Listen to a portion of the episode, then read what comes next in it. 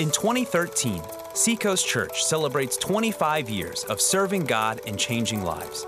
God has blessed Seacoast immeasurably, but we believe that the best is yet to come. Next is about celebrating our here while asking God to show us our there. Next is also about God's plan for you. He has a next for you, whether you know it or not. So let's take some time to discover your next and what it will take to get there. Well, good morning. My name is Josh Walters. I'm the campus pastor here at the Mount Pleasant campus. I want to welcome you if you're joining us in one of the venues or online or at an offsite campus, wherever in the world you happen to be. We are excited that you are along for the ride. Well, last weekend here at this campus, across all of our campuses, we celebrated our 25th anniversary. Was it great? Did you have a great? Uh, thought it was such an incredible service.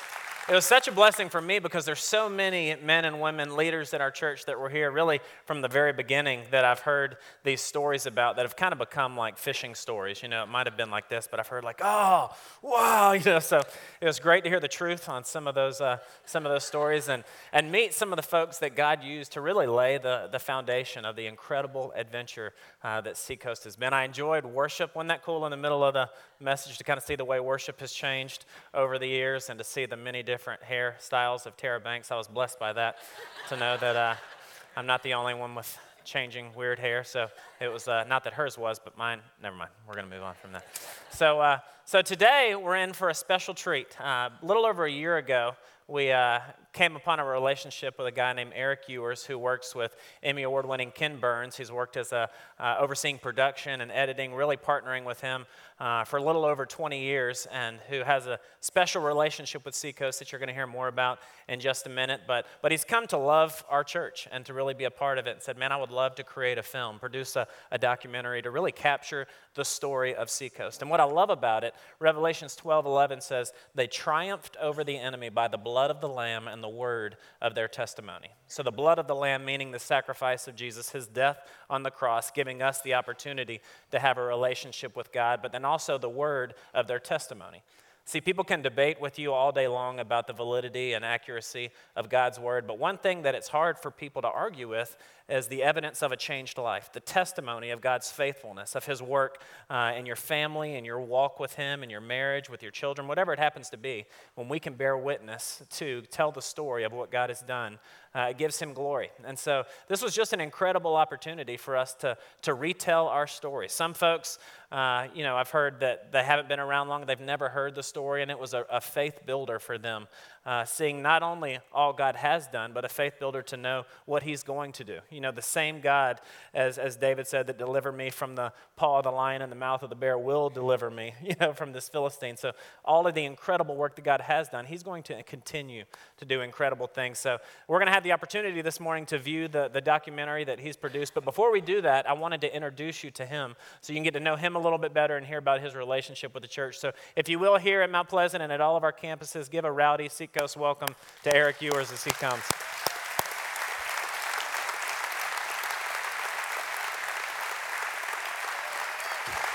Hey, man. How you doing? Doing great, doing great. So glad that you're here with us. So listen, start off just by telling us uh, a little bit about yourself. I know you've gotten to work on some uh, in- incredible projects mm-hmm. over the years, number of different documentaries, pretty much all of them view on PBS. PBS. correct? So I'm sure you've heard of a lot of them. Ta- tell us about just a few of them. Which one has been your favorite and why? I think I'm drawn to the ones that are more biography centered. Um, I'm fascinated by the human story, and um, from like Mark Twain uh, was one of my favorites because it's a man who had to be funny, and he lost everything in his life, hmm. every family member, his children, and he still had to be funny. Um, Jack Johnson, uh, the first black heavyweight champ in ni- turn of the century, 1903. Um, everything was segregated, but you put a black man and a white man in a ring, as one person said, instant equality. Wow. And those kind of things fascinate me, what makes uh, human beings tick. And the, the honest answer is always the one I'm working on right now. Because they're, they're, uh, they're like your child that you're raising. And a film, a miniseries, takes about six years to make from oh this, the beginning to the end. So it's a very involved process, and we're looking at every teeny frame of it the whole way. That's incredible. That's incredible. So tell me about just your relationship with Seacoast. How did this opportunity come about? Why did you want to capture our story? Well, I was introduced to, to Seacoast, um, my mom, which I, I lovingly call Mimi. She, uh, she has been going here, and my family comes down on vacation. And uh, we came here and just fell in love with the place. We've, up, up north, I'm from New Hampshire, um, we've been looking for a church and unable to find one that f- just feeds us the right way. And if I could fly down here every weekend, I'd, I'd do it. That's awesome. I, was talking with Erik before the service, and uh, we were talking about church online, and it was something that he didn't really know that was available uh, for him as an option, knowing that, that you love our church. And for anybody you know here with loved ones that may live in another state or be looking for a church, as you talk about Seacoast and all God's done, just want to plug church online. Uh, Pastor Seth's doing an incredible job there, so definitely a solid option for us. So tell Yes. me a little bit. You've sifted through more videos, conversation, Mm-hmm. pictures, content related to the last 25 years, you know, in the producing of this film than probably anybody. Uh, is there anything that you've learned about us as a church? Any lessons that you'd want to share? Yeah, um, you become a mini expert on your films, you know. And um, w- I think the first thing to say is I learned how remarkable this place is through the people who, who make it Seacoast. Not just um, the Surratts and yourself, but, but the people here, the people who volunteer here, the people who work here. Um, but one of the biggest themes that I, I wanted to pull out of the film was that from the ordinary comes the extraordinary. Um, we're all ordinary people, but we are given a gift by God to do the things that we do. And um, what Greg has done, and Josh and Jason and yourself and all of you have done here is so special. And I just wanted to capture that. That's great. No, I know a bunch of folks were a part of the process in producing uh, Mm-hmm. the film. There were a team of folks here, you know, that you brought, our team of folks. Is there anybody in particular you want to thank before we? Sure, I'd love started. to. Um, as always, I need to thank my brother Chris, our company's Ewers Brothers. He wanted to do this since he was 10 years old. He said, We're going to have a company someday. and, and here it is, and it's very heartfelt. Um, my producer, he's, he's a co director and cinematographer. Um, my producer, Julie Kaufman, who's just amazing, she keeps us together and keeps us from fighting. and uh, also, there is um, incredible talent here. The band, um, the cinematographers that contributed footage when I found what I was missing from when we came here to film. And they all just did such an amazing job. And most importantly, again, it's, it sounds cliched, but the people are just amazing because they know we're here filming and they don't mind. Hmm. And they're allowing us sometimes to look at very private and personal moments, but it's all for a greater good. And Yeah. I appreciate that from everyone. Well, we appreciate you, man. Erik was telling me yesterday that of all the films uh, he's been a part of, this is the first one that he's been present for, the, the official live viewing for the first time. So, Well, with Ken, with Ken Burns, I'm an editor for a living. I sit in a dark room and make his films for him, and I watch him say the wonderful things he says about them. So it's great go. to be here. Well, hey, we're glad you're here. Y'all join me in giving Erik a hand. Thank you. Thanks, brother. Thank you.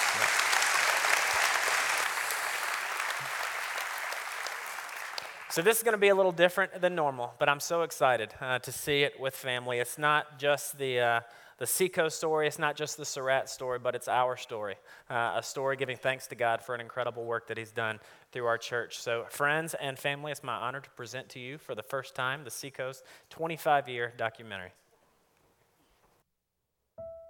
And on the 18th of that month, we walked into the doors of Seacoast Church, and our lives have not been the same. The first time I came into Seacoast, And it just I knew this place was different. has blessed me so much. through this church, I heard God for the first through the ministry. Seacoast We is a family that has totally used his love. Seacoast showed me that God is real. So at peace. It's a different type of church. life. I came to that service and I will never If I get hadn't had anything like this Seacoast, I don't know how we got through it. Seacoast has changed our lives forever.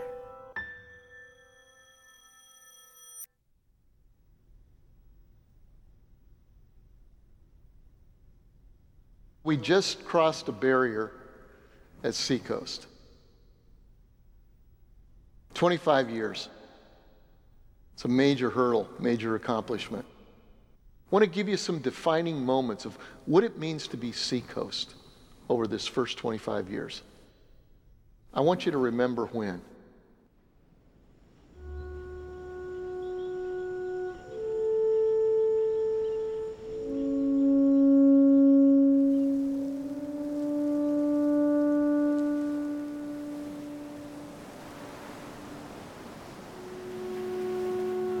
I don't believe in coincidence.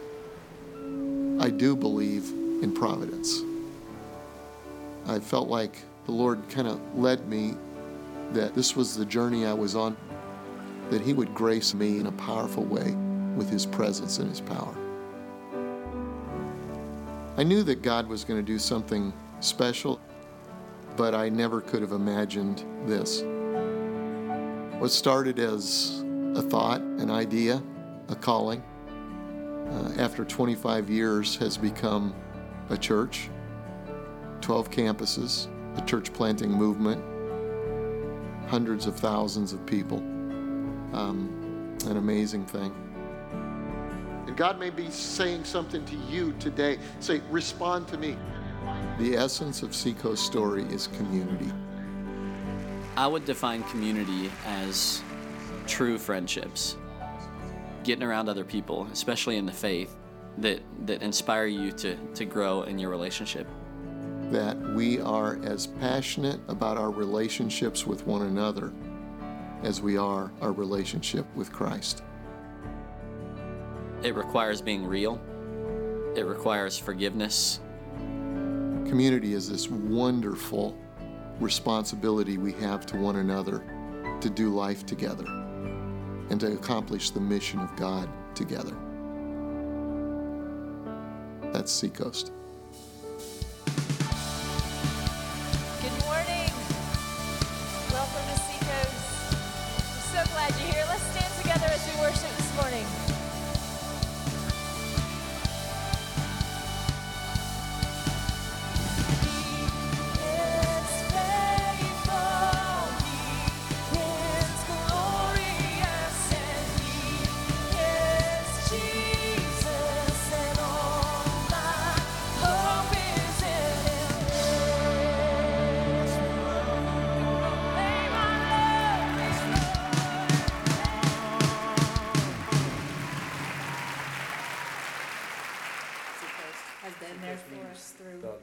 The love for me. I've just learned to love the Lord so much more. The most amazing experience.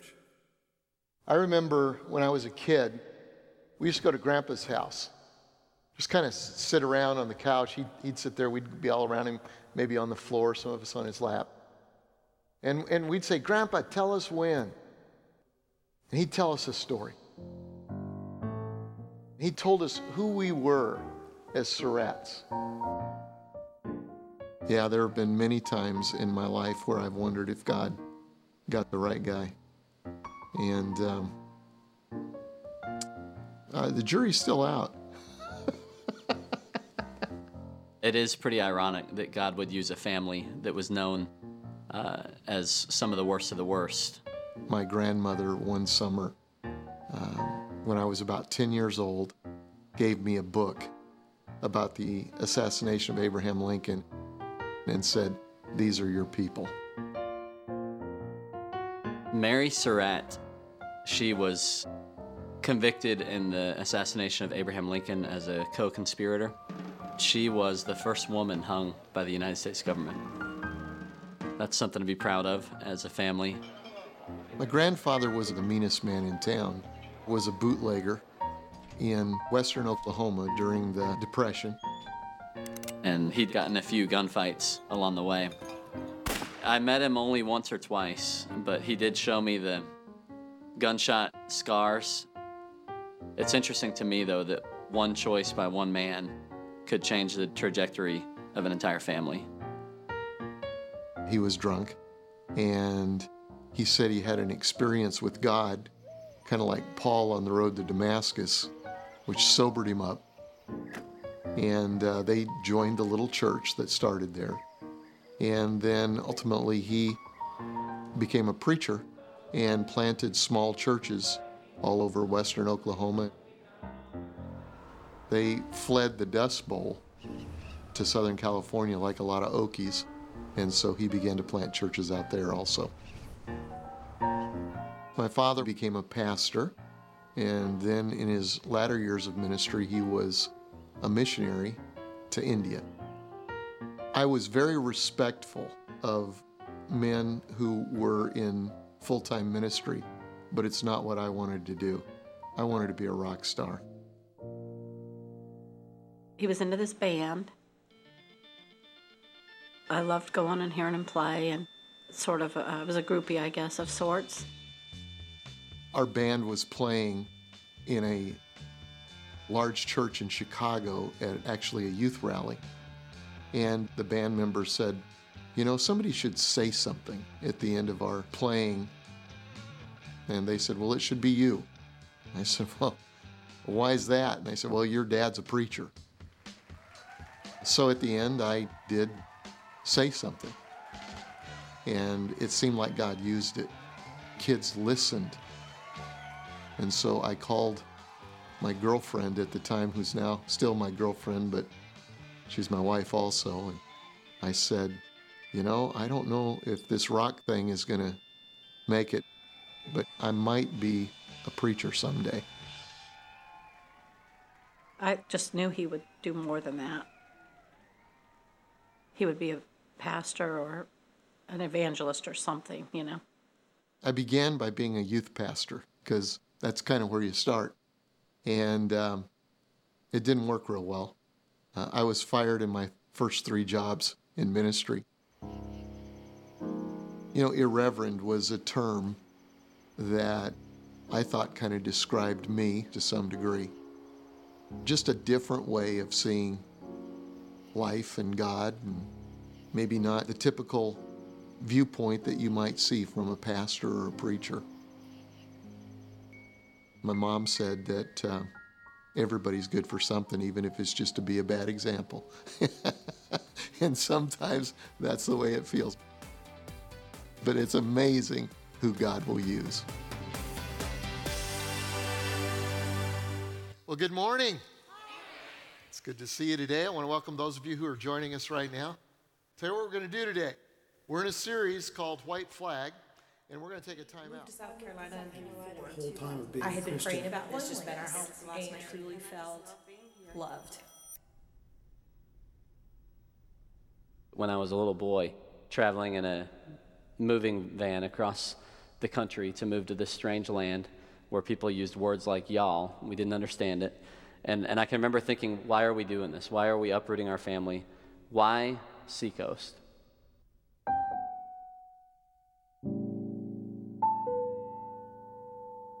Debbie and I were on staff at Northwood Assembly in North Charleston. We had moved here and had taken a um, position at another church to kind of get away from pastoring because we were tired, we were worn out, and we had four children.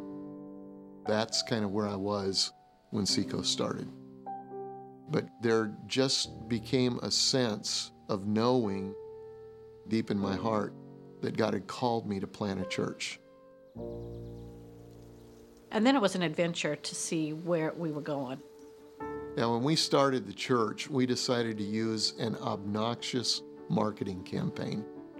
We got a phone book and we called homes at dinner time, which is, you know, everybody loves that. People had some real opinions on what church was about and why they didn't attend. And so at the end of that, we would say, uh, give us a chance. It's going to be a different kind of church. We'd love to have you come. The church started April the 3rd, 1988. The church started in a movie theater. We'd have to go in every week and clean the roaches out of the popcorn and the gummy bears off the floor so the kids in the nursery wouldn't eat them. We had 340 people that first week. So we were off and running. That was the beginning. We did night services a few times at a country club, in a school, and in a dance studio, which was interesting because it was only about 25 feet wide and maybe 40 feet long, and but they had um, mirrors along the walls, and so it made it look like we had twice as many people. I kind of liked it there. At times it seems there's no way, but God, you can make a way. We... How many of you started coming there? Byron and Gene, I see, oh, there's several. I was eight years old for the first service. And so for the first 10 years or so, I was just baggage along the way. But I just was able to watch and see this thing unfold. I love this the cinema years because again, I was a kid. We would come through after church was over, and you know they had the chairs that flip back up. Uh, all of the adults' change would fall out of their pocket, and so we'd go get the quarters. Put them, uh, put them in the offering the next week? no, we would play video games in the lobby. Oh, so okay. There's going to be a revival here. We're going to see 500 people. People lives are going to be changed. Soon there'll be a thousand. In fact, I called my best friend growing up, Terry Hilders. I said, Terry, you got to quit. You got to resign. You got to come out. Join me. I can't handle all these people. I thought attendance would grow. Um, if if uh, negative growth is growth, it, it did very well. Uh, the attendance never really grew for three years. Some people say those were the good old days. No, those were just the old days. I can remember people coming into my office and saying, you know, this is not what we bargained for. We don't like the music, or, you know, it doesn't really minister to our family. And uh, So how does that make you feel? the question was, uh, would we be faithful to the vision? And uh, it was tough. finally, it probably felt like years and years and years before numbers started to happen, and we began to see, experience a little bit of growth. Uh, and I remember one day you started to have a vision that maybe may, maybe God could actually do something significant through this church body, that this might actually work. And then I know there was a, a moment at a groundbreaking ceremony where you, you said some pretty outrageous things.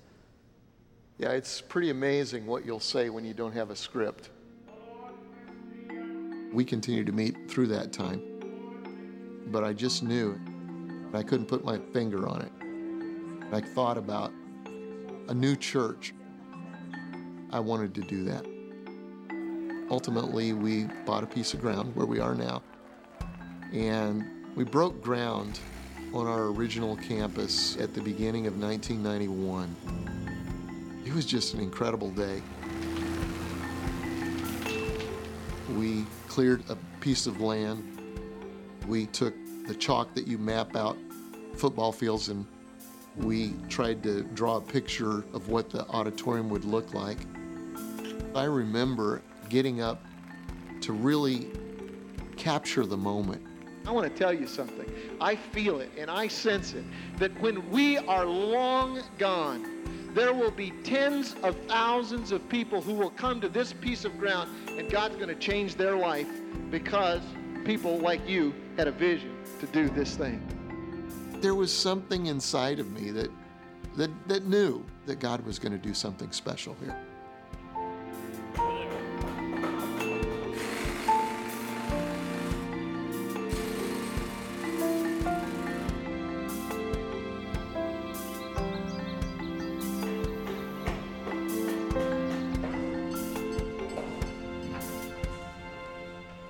Now we're five years into it. We've got the same number of people as we had that first Sunday. We've finally grown back, and I'm thinking, how in the world are we going to handle all these people? Got to understand, I was from a small church. So I went to the beach, and I took a Bible and a notepad, and I said, God, if nothing were impossible and your will was being done perfectly on earth at Seacoast as it was being done in heaven, what would that look like? And I just began to write what it might possibly look like. Well, it happened. By the year 2000, uh, we, we, uh, we were doing five services, and there were 2,000 people coming. And then 2001, we're reaching uh, probably over 2,000 people at that point, and the natural solution was we need to bu- build a bigger building. Yep. And so we went to the city and planned to build a bigger building, and it didn't quite turn out how we thought it would. We began to work with the city to build a larger auditorium. Came down to the last meeting where they were going to give us approval to build a bigger building. Um, the town council voted no. We spent significant amounts of money. What am I going to do? How am I going to face anybody? But our biggest failure, God used to be arguably the biggest blessing to the body of Christ because we had to think outside the box. His solution for us was multi site. We planted our first site um, next door in the annex, and then we planted one in Columbia, and then we planted the, the West Campus and the Dream Center and Summerville, and on and on and on. So maybe we're right where God wants us right now.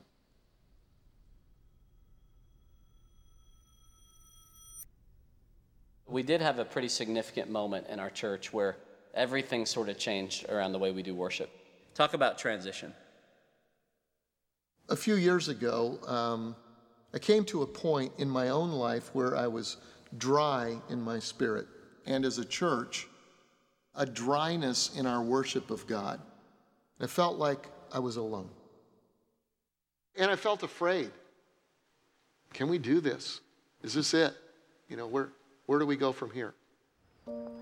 I know I was at a Starbucks one morning and a lady said something to me that riled me up.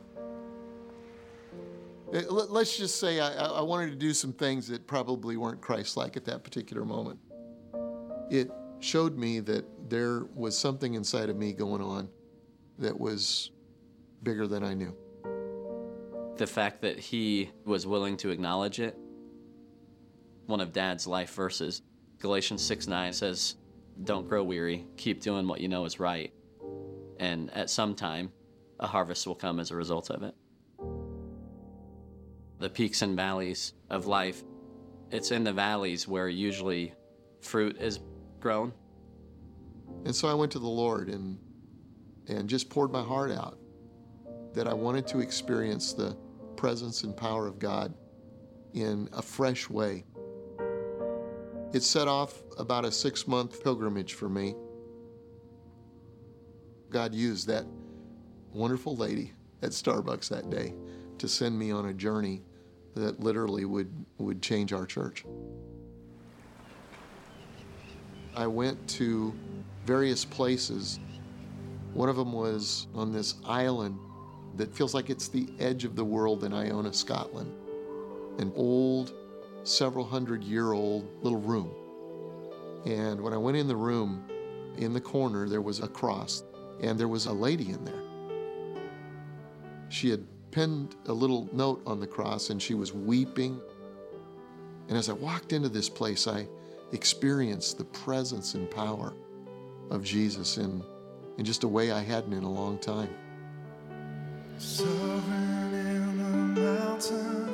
I went to the Notre Dame Cathedral. While I was in there, I saw some ladies who were lighting a candle, and as they did, they were crying, and there was the power and presence of Jesus in this place.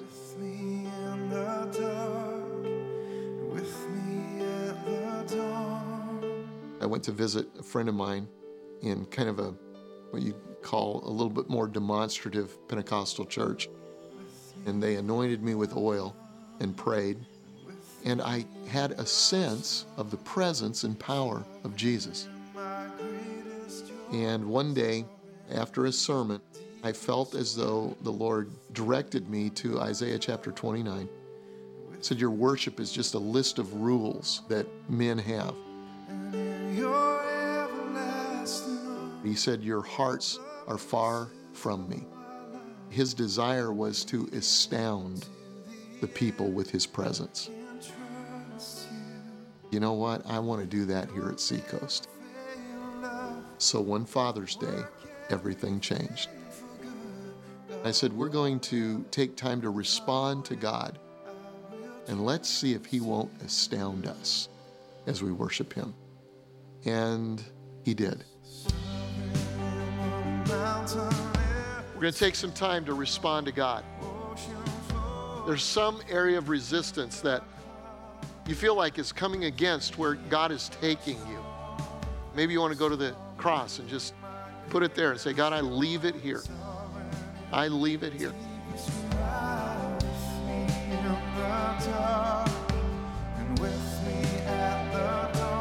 And God may be saying something to you today. Love to see you maybe go to the candles and light a candle. Say, may the light of Jesus, the power of the Holy Spirit, really light up this dream within me. Maybe you need to pray with somebody today. And we have prayer teams that love doing that.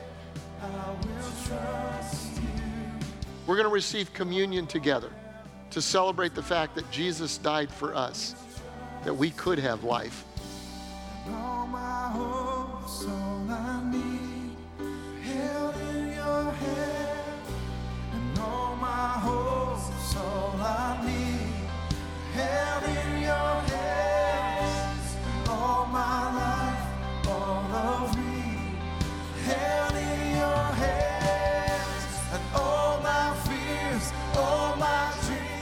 Oftentimes, people will say that they came in and they got a lump in their throat or they began to cry before they even got to their seat.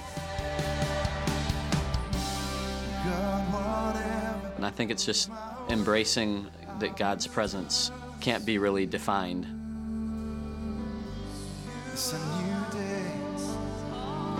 We choose to trust you, Lord. Mountain that we face. You are faithful. Whatever the valley, you are still sovereign. Come on, let's sing how our God is able. And I think God's called us to more, to the more that all of us know we have inside of us. Change the world. It's not just about personal transformation, it's about community transformation and to accomplish the mission of God together. The people of Seacoast have been there during crisis, whether that be an individual crisis or a crisis that impacts an entire community. After the devastating um, shootings in Newtown, Connecticut, shortly after that happened, we had a weekend where we gave an entire offering away. I think it amounted to like a half a million dollars. And a, a portion of that went to Newtown, Connecticut. Lives are changed and transformed. People are um, living in community together. The people in this church are some of the first to volunteer and say, we want to make a difference. Seacoasters go on mission trips. Serving our community and serving communities all over the world. We started in Central America. We've been in Africa from Kenya, Togo, down all the way to South Africa. We've spent time in Asia, India, China.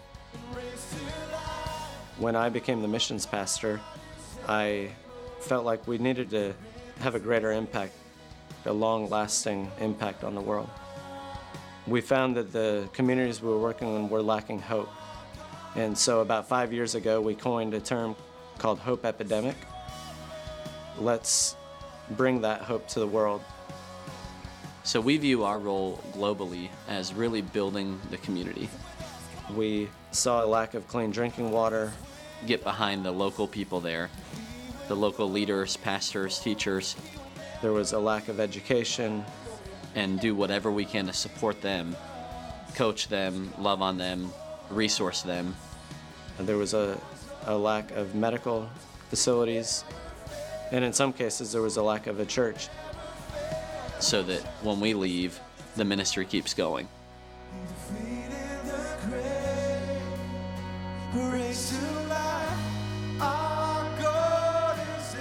And we've really seen a real transformation in those communities in the last several years.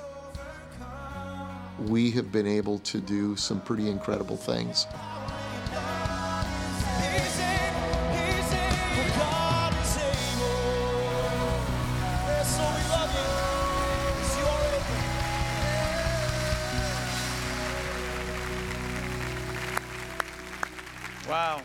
What an incredible experience and a service, and thank you for being here again with us today. We've got a few things we want to uh, let you know about as you leave today. Seacoast has been awesome. I'm learning new things every day, have hope for the future. Completely brought joy back to worship. I know there have been many transitions in the course of the 25 years of our church, uh, and transition is not always easy. Specifically, a couple of years ago, your leadership team, kind of your core group that was helping you lead this place, transitioned out, and all in about the same year. We had a world class leadership team at that point. We had Jeff Surratt, who um, is still considered the foremost voice in the world on multi site, and Byron Davis, who led us through that time, and Matt Lake, who uh, is uh, looked to all over the world for leadership, and then several other younger guys. Uh, all of them either went to do something different, similar to what we do here in another place, or were called by God to go other places to just kind of expand what was going on here. It felt like the team that got us here now was gone. They had done the work, they had led the way through this incredible journey, and they're gone. So, what's going to happen next? You've led well, but it's going to be the next generation.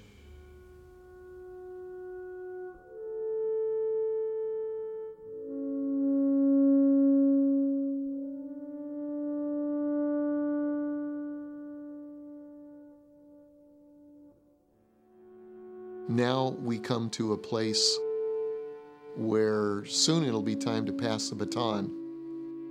So let me ask you this. Um, how do you feel about the future? The church now is reaching tens of thousands of people, and I hope that's something that I'll be able to continue to carry on.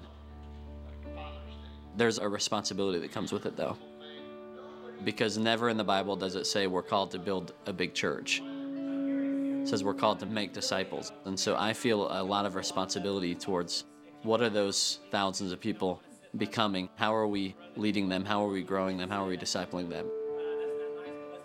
I'm just thinking how grateful I am to be able to be a part of a church that loves um, loves their community and also has a love for the world. And uh, just that we can be a part is just just amazing. I stand back on the weekends and watch them all in action. It does your heart good to see them all involved. Enjoying what they're doing and feel, feeling called to do it.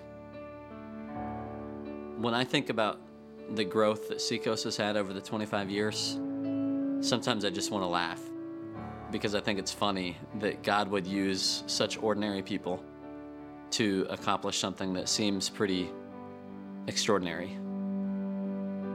I know who I am and I know who we are. And uh, we're just people. I just thank God every day that He would use me, just an ordinary person, to, to do His work and to be a part of this church. Every week when I pull into the parking lot at Long Point, or I go to another campus and I see the numbers of people streaming in, I have a lot of emotions. There is an amazing, probably overwhelming sense of awe that God would do what He's done here. And I believe that if He's done what He's done in the first 25, that who knows what He might have planned for the next 25. I think it's, it's pretty incredible. I think the future's going to be okay. Since God, in His mercy, has given us this wonderful ministry, we never give up. We are pressed on every side by troubles, but we are not crushed and broken. We are perplexed, but we don't give up and quit. We are hunted down, but God never abandons us. We get knocked down, but we get up again and keep going. And keep going. And keep going. That's what I want to be like when I grow up.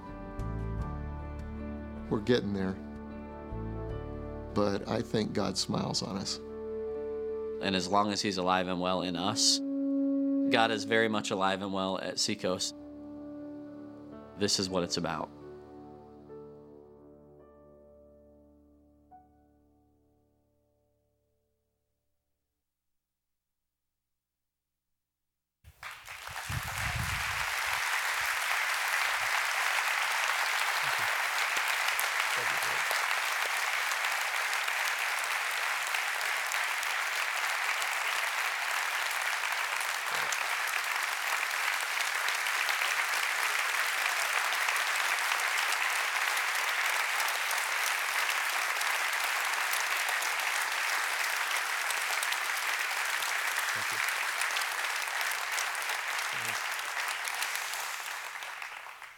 Sit down.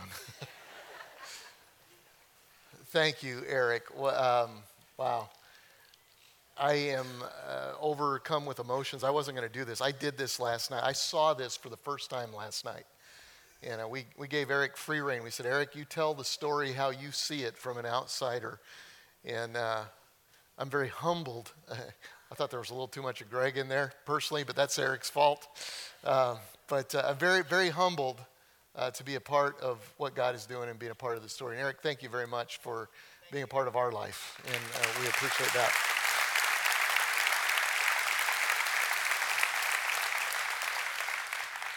Uh, we, we didn't tell anybody. Our family was approached a few years ago about doing a reality show uh, of preachers. And uh, I thought that won't end well, and said, said no. And so that's the closest we'll probably ever come. But uh, what I'd like to do is I'd like to, uh, I'd like to pray. I want to pray uh, for those of you here, those of you in the campuses. You know, uh, God has been so gracious to us uh, through the years. We are all a part of a story, a story that begins with Jesus. And uh, this is a Thanksgiving weekend. And so let's just give thanks together, shall we, for just the story he's weaving among us and weaving our hearts together.